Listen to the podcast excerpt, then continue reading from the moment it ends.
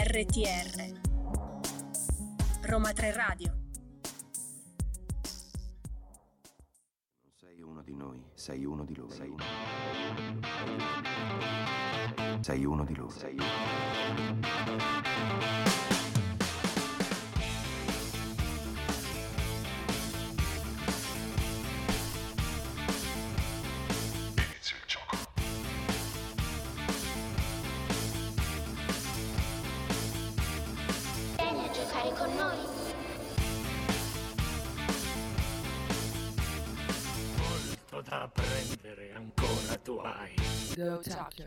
Buonasera e bentornati o benvenuti a Go Ciak Yourself. Io sono Cleli e con me oggi Andrea. Buonasera a tutti quanti. Ciao Andrea, come va? Tutto bene, tutto bene. Sei emozionato di venire in diretta a Go Ciak? Abbastanza, molto emozionato. Nonostante l'allergia, non so se si sente. No, infatti oggi facciamo una puntata raffreddata perché abbastanza. Tutte e due siamo un po' malaticci. Ma non importa, perché noi oggi facciamo una grande puntata. Perché come sapete, no? Questa è la settimana di Sanremo, vero Andrea? Tu l'hai visto Sanremo ieri sera? L'ho visto, mi sono addormentato molto tardi ieri sera, come penso tutta l'Italia. Tutta la redazione di Go Ciak. Ma oltre Sanremo, questa settimana, diciamo questo periodo, è caratterizzato dal... Carnevale! Esatto. E tu dici, no, tu ascoltatore medio, ma se c'è Sanremo, a me di Carnevale, che cosa me ne frega? Vabbè, diciamo che... Intanto... Sanremo è un carnevale. Eh certo, o no? La festa della musica, ma la festa anche dei costumi, delle maschere, della popolarità italiana. Bravissimo, diciamo. dell'apparizione, dell'appariscenza. Comunque noi appunto oggi parliamo del tema del circo, al cinema ovviamente. Ma intanto diamo i nostri contatti. Andrea, a te l'onore. Ok, allora ci potete trovare su TikTok come Roma 3 Radio, con il 3 scritto in cifre, e su Facebook e su Instagram come sempre Roma 3 Radio, ma con il 3 scritto in lettere. Esatto, io vi ricordo inoltre che se vi siete persi o vi state perdendo questa e le altre puntate di Go Ciak Yourself, stanno tutte su SoundCloud e Spotify sotto forma di podcast nel profilo Roma 3 Radio Podcast. Inoltre Go Ciak Yourself va in onda tutti i mercoledì dalle 16 alle 17 e oggi vi teniamo un po' compagnia parlando del circo al cinema e parleremo un po' di vari autori, Fellini, insomma. Non vi diamo più altri spoiler. E ci ascoltiamo Beat It di Michael Jackson.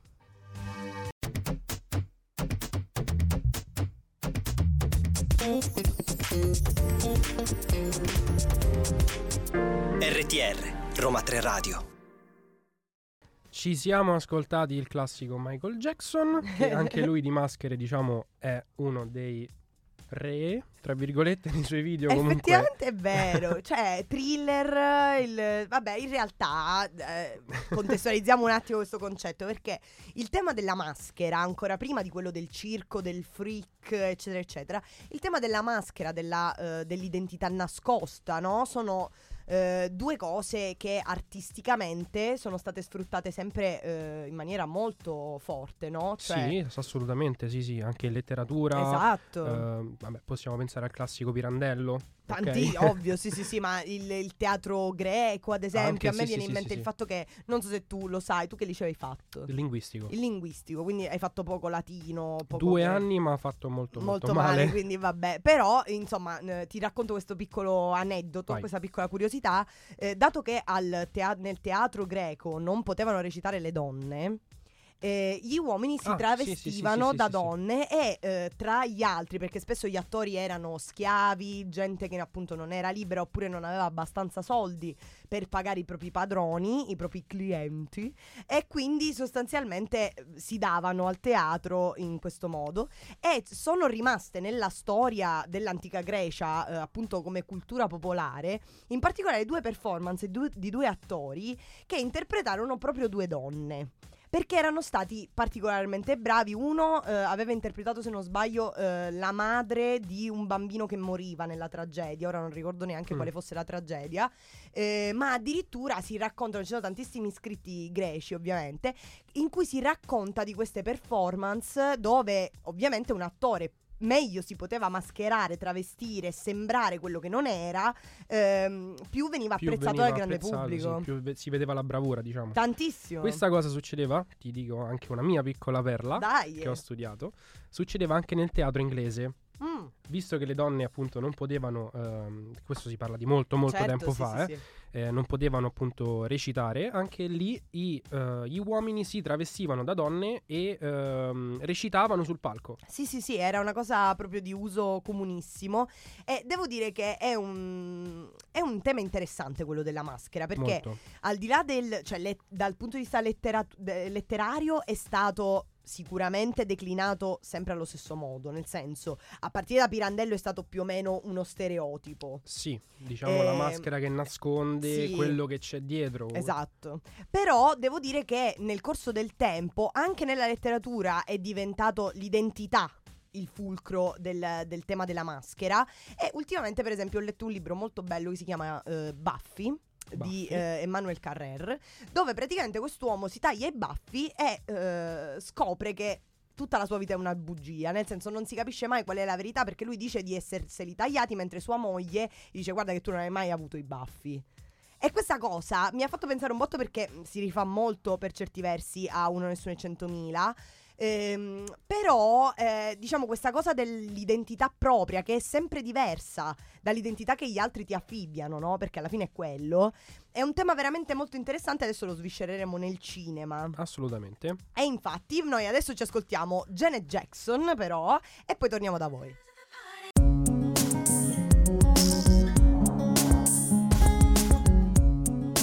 RTR Roma 3 Radio. Sono le 16:26 e noi di Go Ciak stiamo parlando di carnevale, di circo, di maschere, del tema dell'identità e quant'altro. Ma prima di addentrarci effettivamente in, diciamo, concetti filosofici elevati, parliamo un po' delle fondamenta della rappresentazione del circo al cinema, perché ovviamente il circo prima dell'invenzione cinematografica era uno degli spettacoli più seguiti, insieme al teatro era una delle cose, cioè insomma i circensi possiamo dire anche un po' più innovativi rispetto al teatro. Tantissimo, okay. Tantissimo, perché comunque c'erano delle cose effettivamente spettacolarizzanti, no? Esatto. E infatti tu, caro Andrea, hai visto un film che, sai, ti confesso io non l'ho visto. Già, allora, parliamo di The Circus di Charlie Chaplin, in cui lui dirige, produce, scrive, come al solito, e interpreta il personaggio principale. Diciamo che ci troviamo in un'atmosfera classica dei suoi film, ok? In cui lui è il classico Charlie Chaplin, preso dal pubblico, diciamo uno a caso, e che secondo la sua commedia degli equivoci appunto finisce in questo circo ambulante durante un tour e durante uno spettacolo, e diciamo rivoluziona l'idea di questo circo che in realtà stava per fallire, perché le esibizioni che stavano, diciamo, accadendo durante gli spettacoli non piacevano assolutamente al pubblico. È arrivato Chaplin, ha fatto la sua solita le cadute, gli inseguimenti bizzarri, l'equivoco appunto. Sì, ma infatti in generale la slapstick comedy, no? Che era quella di Chaplin, ma soprattutto quella di Buster Keaton, sono due modi di fare commedia molto simili agli atteggiamenti circensi, no? Perché comunque sì, ovviamente da contestualizzare nel 28 nell'ambito del cinema muto, l'idea del comunicare con il corpo era fondamentale, sì, anche perché non si poteva usare la bocca, diciamo. Esatto, ed effettivamente il circo è così, è lo stesso principio. Sì, decisamente. Però devo dire che a partire da Chaplin, poi oltre il cinema muto, il circo cambia un po' faccia, no? Perché se prima era un come si dice, un luogo, un pretesto, sì, un pretesto per fare ridere, per fare commedia, eccetera eccetera, ma anche per spettacolare, appunto, cioè per sbalordire il pubblico, a un certo punto diventa sinonimo di qualcos'altro, diventa sinonimo di vita frenetica, diventa, sì, è molto più profondo, ovviamente tra poco lo vedremo con La Strada di Fellini, però perché noi ci siamo domandati, noi di Go Ciak, ci siamo domandati perché il circo, la rappresentazione del circo è diventata quello che è, perché ovviamente parleremo anche di tantissimi autori molto, molto grandi, tra cui appunto Fellini e Kubrick, ma noi intanto ci ascoltiamo un po' di musica e ci ascoltiamo i Gorillaz.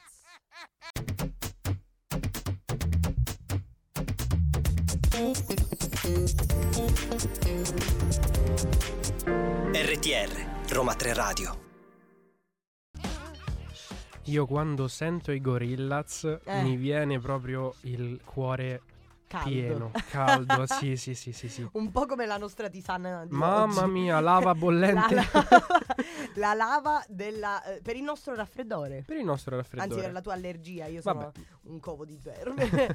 Comunque, torniamo un po' al nostro argomento di oggi e parliamo della strada, no? E parliamo di un film, facciamo a cambio, visto che prima tu non avevi visto The Circus, adesso io purtroppo non ho visto La Strada. Vabbè. Quindi ti lascio la parola. Grazie Andrea, mi serviva il tuo benestare.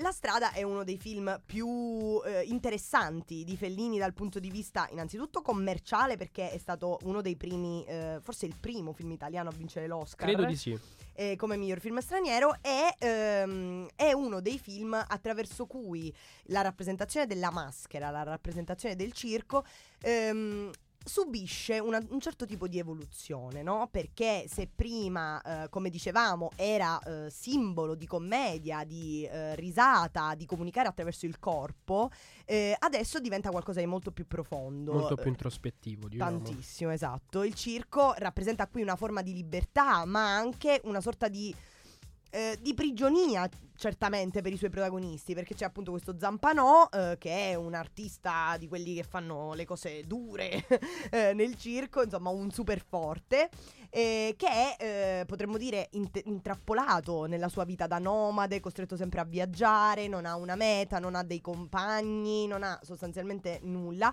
se non la sua compagna Gelsomina. Anche lì lei è un personaggio bellissimo, fra l'altro interpretata da come si chiamava lei? Non mi ricordo in questo momento.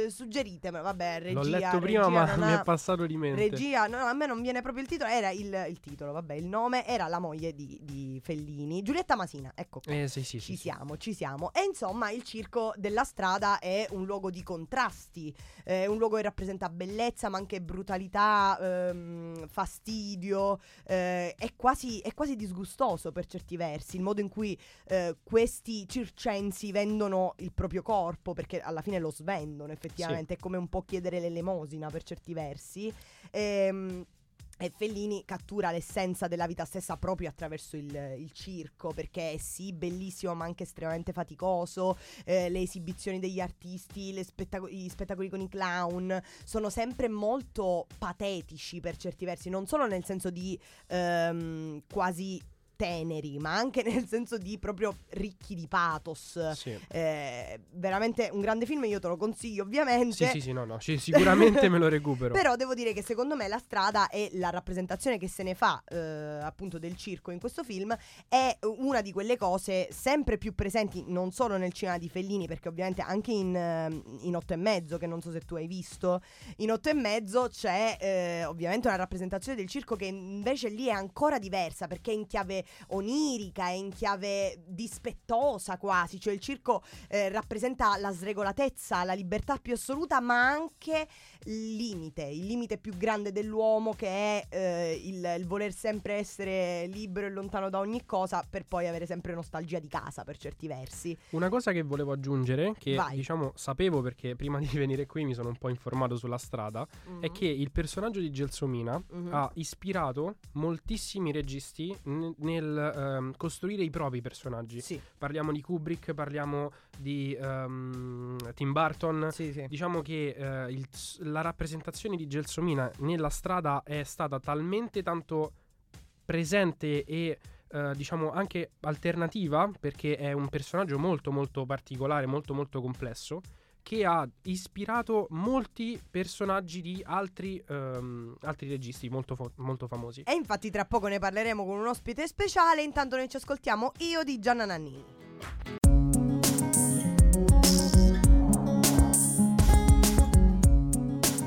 RTR Roma 3 Radio. Dopo una bella canzone di Gianna Nannini torniamo a parlare della festa in maschera, del carnevale. Esatto, della maschera in generale, perché abbiamo parlato di Fellini, del circo, del sogno, di quello che volete voi. E adesso noi con il caro Giovanni Verazzo. Eccomi qua. Ciao Giovanni, come Buonasera. Va? Buonasera. Sì, tutto bene. Oggi sei qui per raccontarci un po' dell'evoluzione del tema della maschera, perché ovviamente abbiamo parlato di commedia, abbiamo parlato di film che arrivano all'Oscar e mo' parliamo di Kubrick. Parliamo quindi di un regista che all'Oscar non ci è mai arrivato. Purtroppo. No, vabbè, proprio perché immeritatamente fa schifo. Esattamente. Vabbè, ottimo. No, insomma, io sono la donna polemica. Basta con queste polemiche qua dentro. Basta, andiamo avanti. Allora, è diventata una sala di doppiaggio. Esattamente. Tantissimo. Vabbè, perché poi, come spesso succede, io e Clelia in cabina diventa tutta una grande festa. E parlando di feste, parliamo appunto di due film di Stanley Kubrick. Il primo di cui vi parlerò è un film del 1999. Poi facciamo un passo di 19 anni indietro e parliamo di Shining, che invece è del 1980. In entrambi i film è molto presente il tema della festa in maschera e soprattutto in generale il tema della maschera. Ora, in quanto identità comunque. Esattamente. Mentre in Eyes Wide Shut il tema della maschera sostanzialmente è una forma di divisione tra la società e l'individuo. Sì. Cioè l'individuo agisce nel mondo sociale a volto scoperto. Mentre per ritrovare un'essenza umana, animalesca, anche tribale a suo modo, si copre.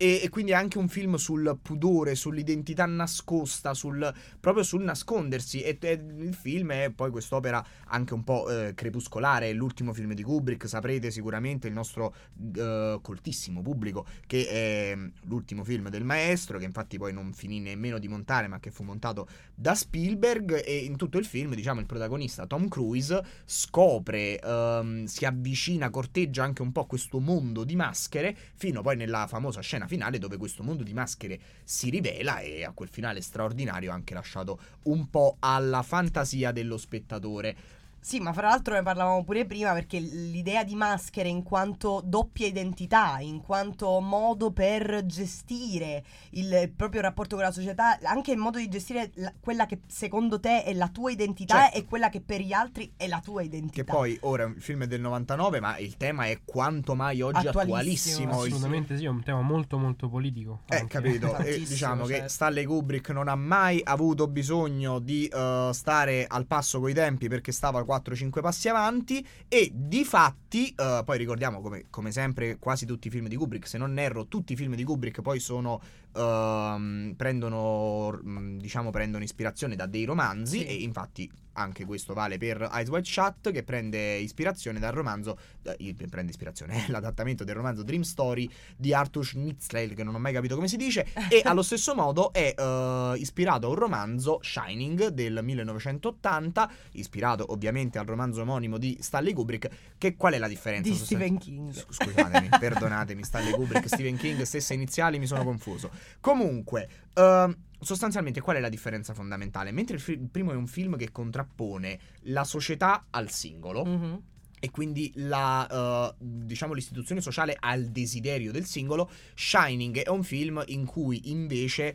i singoli sono lasciati a se stessi. E che cosa si scopre sostanzialmente? Se ricordate la trama di Shining e ricordate un po' la storia, sicuramente ricorderete, certo, in Shining ci sono, cioè, la famiglia dei protagonisti che arriva in questo albergo, e il gran finale è la scoperta di questa festa in maschera di fantasmi che si sta svolgendo all'insaputa dei protagonisti. Sì. Shining poi è un film che è meritevole e gli sono dovute tante letture, e questa secondo me è una delle più belle, cioè il fatto che loro scoprano questa festa in maschera. È molto bello, io vi consiglio anche di riguardare il film immaginando questa prospettiva.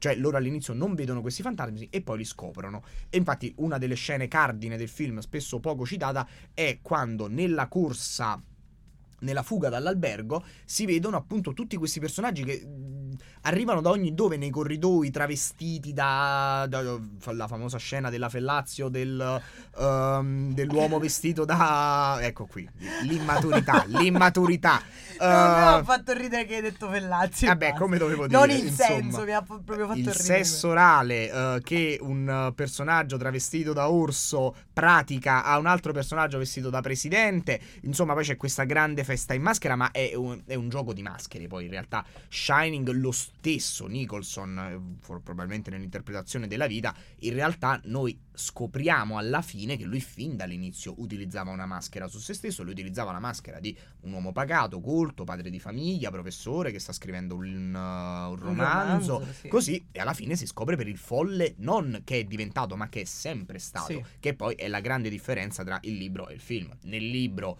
il protagonista Jack Torrance diventa pazzo, e invece nel film quello che noi intuiamo è che Jack è sempre stato un folle e che si è sempre nascosto dietro una maschera. Allora, Giovanni, tu rimani un altro po' con noi e noi intanto ci ascoltiamo il secondo secondo me di Caparezza.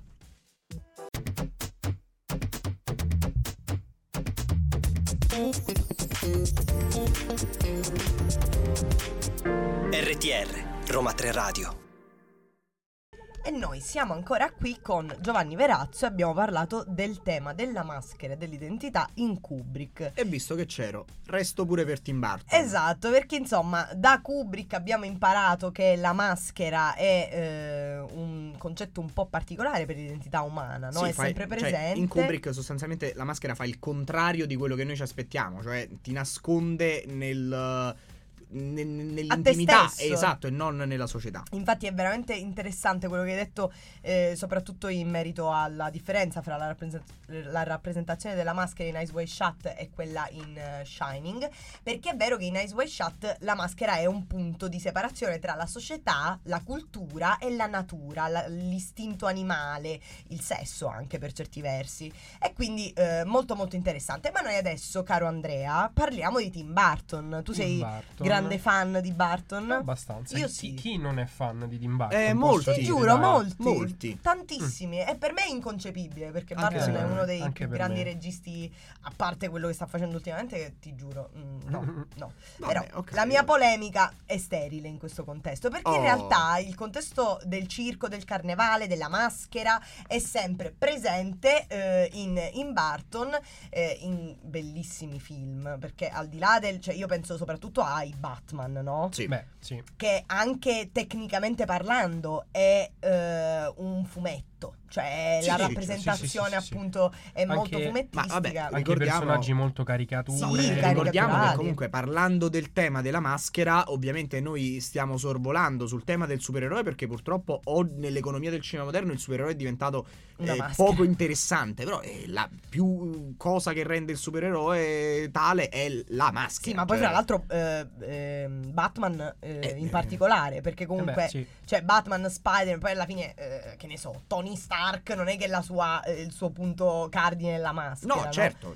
Però nella rappresentazione più classica dei supereroi la maschera è sicuramente il celarsi dell'identità è sicuramente molto molto interessante. Ma infatti poi, cioè, se mi si permette un po' di polemica, me la consento, prego, da solo, prego. La Warner Bros., che ai tempi era una casa di produzione ben più illuminata di quanto non sia adesso, ebbe un'ottima idea a far incontrare il personaggio di Batman con il Tim Burton dei tempi, significò una vera comprensione del personaggio di Batman. Sì, tantissimo. Infatti uno dei sodalizi più importanti che derivano da questo periodo bartoniano è sicuramente quello tra il regista e Danny DeVito, che è uno degli attori forse più interessanti dal punto di vista caricaturale, no? Perché comunque in Batman faceva il pinguino, che era assolutamente incredibile. In Batman 2 faceva il pinguino, uno dei personaggi più belli secondo me nella storia di tutti i cinecomic, certo. E poi anche in Big Fish interpreta il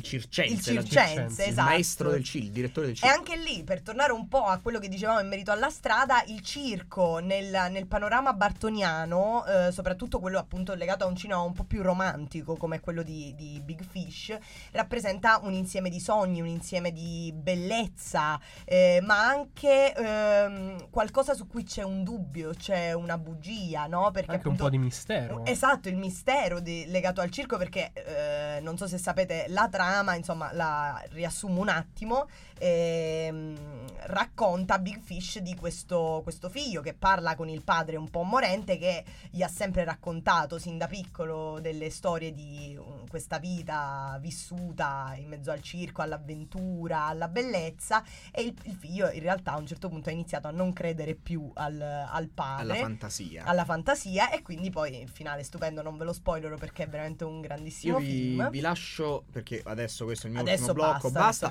però vi ricordo anche una cosa per collegare questi due interventi. Sia Tim Burton che Kubrick ai tempi seppero cogliere poi la capacità di attore da maschera di Jack Nicholson, che è il padre Jack Torrance in Shining e il Joker di Batman il primo. E infatti poi, se ricordate, la presenza scenica del Joker nel primo Batman è estremamente circense, lui si accompagna con dei pagliacci che lo seguono, insomma Joker in sé come personaggio è un personaggio estremamente poi circense, appunto, e carnevalesco. Sì, sono molto d'accordo. Grazie Giovanni per il tuo intervento. Tanti adesso saluti. Togliti dalla cabina. Esatto, come ti diciamo noi della radio. Esatto, e noi ascoltiamo un po' di musica insieme.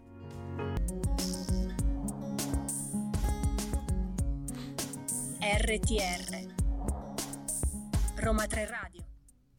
Noi ci siamo ascoltati un po' di musica insieme a voi e adesso torniamo un po' a parlare del tema della maschera, del circo, della rappresentazione e anche del diverso, no? Per certi versi, perché abbiamo raccontato un po' Burton e Burton è molto famoso per raccontare storie straordinarie, no? Sì, decisamente, e abbiamo citato anche il Batman, soprattutto il 2, in cui i personaggi principali, tra cui Joker, Batman il classico con la sua mascherona tutta potente, e il pinguino che sono appunto la rappresentazione di quello che Burton, anche nei suoi canoni molto cupi, diciamo, con Batman soprattutto, perché è un film, sembra per bambini, ma in realtà fa anche un po' paura. Ma Batman tantissimo, 2. Tantissimo. No, infatti secondo me è una delle cose più lontane, diciamo, dal modo in cui adesso sono concepiti i cinecomic. Sì.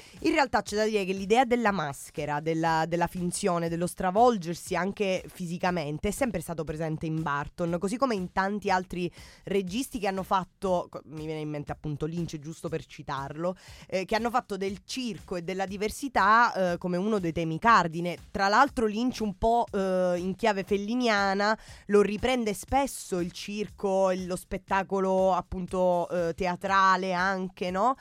Lo riprende spesso per comunicare ancora di più questa aura ingannevole, un po' sfuggente, onirica delle realtà a cui appunto lui si ispira. Invece, parlando di diversità, possiamo citare il film di Lynch, che è The Elephant Man, tantissimo, certo, perché ovviamente al di là del fatto che lì racconta una diversità innata, totale, ed è anche quello un film molto molto politico, dove viene dipinta una società borghese che dice di accettare la diversità, ma in realtà esatto, non è così. Alla fine la relega totalmente. Mi ricorda qualcosa, ma non voglio dire nulla di... Cosa ti ricorda? Diciamo che questo è un tema abbastanza attuale. Ah, no? Beh, certo, tantissimo, okay. Ma infatti è purtroppo quello a cui siamo soggetti, perché è vero, cioè anche adesso noi accettiamo la diversità, accettiamo tutte le persone particolari, un po' fuori, un po' ma in realtà non li integriamo veramente. Esatto. Proprio il fatto di definirli in un certo modo impedisce a determinate minoranze di uscire da quella stessa minoranza, capito? Ed entrare nella normalità, esatto, della società. Esatto, okay. E sempre per parlare di diversità parliamo un po' anche ancora di Lynch, ancora di Burton, parliamo di Dumbo, no? Che insieme ai più... Parlando anche di elefanti, Elephant Man, parliamo anche era di Dumbo. Era perfetto, hai visto quanto era perfetto? Perché anche nel cinema d'animazione il circo, la maschera, l'identità sottratta anche per certi versi, è sempre stata presente. Ma io penso a Dumbo, penso a Pinocchio, ma penso anche alla Città Incantata, per esempio. Ovvio. Perché nella Città Incantata, no, il fantasma, l'uomo senza volto, è proprio l'emblema di quello di cui stiamo parlando adesso, no? Questo fantasma nero, vaporoso, che però indossa una maschera perché non ha un viso, non ha una faccia né un'identità. Non ha una faccia o non la vuole mostrare? Nell'ambito, diciamo, del film è ambigua questa cosa, perché effettivamente l'uomo senza volto sembra proprio l'emblema della voracità, no? Perché c'è la scena famosa in cui lui inizia a mangiare tantissimo. Che bella parola. La voracità. Grazie, ti ringrazio. È la forma mentis. No, scherzavo. Comunque lui inizia a mangiare, no? In una delle scene più famose, nella vasca, inizia a mangiare tantissimo e a sputare soldi. Cioè è sicuramente rappresentazione della società borghese, la società moderna, che si arricchisce e mangia, esatto, sopra le teste degli altri, diciamo. Completamente così. E il fatto proprio che lui non abbia un viso o dica di non averlo è emblematico di tutto, no? Poi ovviamente, vabbè, Miyazaki, come già abbiamo accennato varie volte, prima poi ci faremo una monografia, penso, su Miyazaki, è sicuramente uno degli autori. Un podcast dedicato. Sì, io sarei completamente... Anch'io, decisamente, sì. Dedicata. E insomma, questo era quello che noi avevamo da dire un po' sulla maschera e sul circo nel cinema d'animazione, anche se l'avete capito? Boh, sì, speriamo. E noi intanto ci ascoltiamo Eminem e 50 Cent.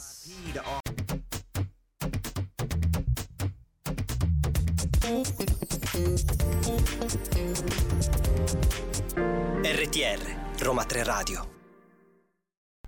Questi erano Eminem feat 50 Cent. Bellissima questa canzone. Era un casino che non l'ascoltavo. Vero, io non l'avevo mai ascoltata. Mai ascoltata? Mai, no, ti giuro, devo ammettere questa grave mancanza. Sì. Però, Mattia oggi dice di essere il capo. Forse non hai capito, Mattia. Forse non è chiaro tutto ciò. Sì, censurami pure, io lotterò. Mi ha censurato davvero, non ci credo. Vabbè, comunque, noi siamo purtroppo arrivati alla fine di questa puntata. Sì. E noi lanciamo al nostro pubblico di ascoltatori un grande appello. Numero 1, festeggiate il carnevale, perché vestirsi in maschera è divertente, ma fatelo consapevolmente, perché le maschere sono un problema. Fine. Perché? Vabbè, scusami, abbiamo detto solamente che le maschere in mezzo alla società, la natura, le cose. Vabbè, però dai, allora, cioè adesso il carnevale che tu festeggi per strada, ok? La maschera da Zorro. Ok, cioè bellissima, posso dire. Io da piccola mi sentivo Zorro. Questo è un aneddoto che penso solo i miei compagni delle elementari sanno. Sono pronta qua. Un anno, avevo tipo 6 anni, non mi ricordo, ero fissato con l'Egitto. Solo con l'Egitto? Con gli egizi. Mi ero fatto fare il vestito da faraone. Wow, cioè, ma lo sai che tu ci staresti benissimo ancora, anche adesso, vestito da faraone? Ma perché hai i tratti egizi. Ho i tratti egizi? Sì, un sacco. Va bene. Vero? Vedi, io posso fare solamente la tarantella siciliana. Non posso fare nient'altro. No, non era quella la tarantella. Comunque, caro Andrea, diciamo un po' i nostri contatti, così rinfreschiamo la memoria. Vi ricordiamo che ci potete trovare sui social, soprattutto su Facebook e Instagram, come Roma 3 Radio scritto a lettere, mentre su TikTok scritto a cifre. Esatto. Io inoltre vi ricordo che se vi siete persi questa puntata perché siete arrivati troppo in ritardo, mi dispiace per voi, ma potete riascoltarla sotto forma di podcast nel profilo Roma 3 Radio Podcast, sia su SoundCloud che su Spotify. E insomma, Go Ciak Yourself va in onda tutti i mercoledì dalle 16 alle 17.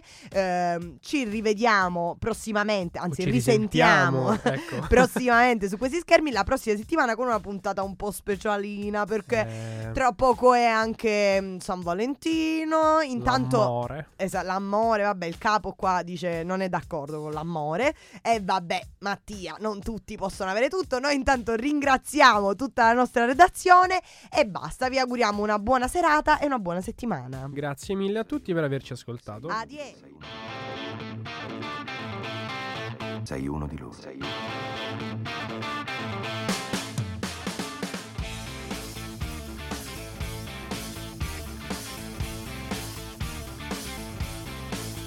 il gioco.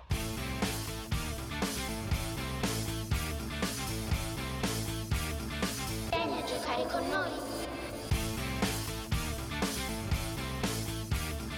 Molto da apprendere ancora tu hai.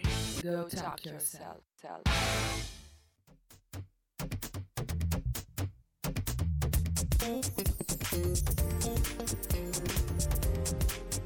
RTR Roma 3 Radio.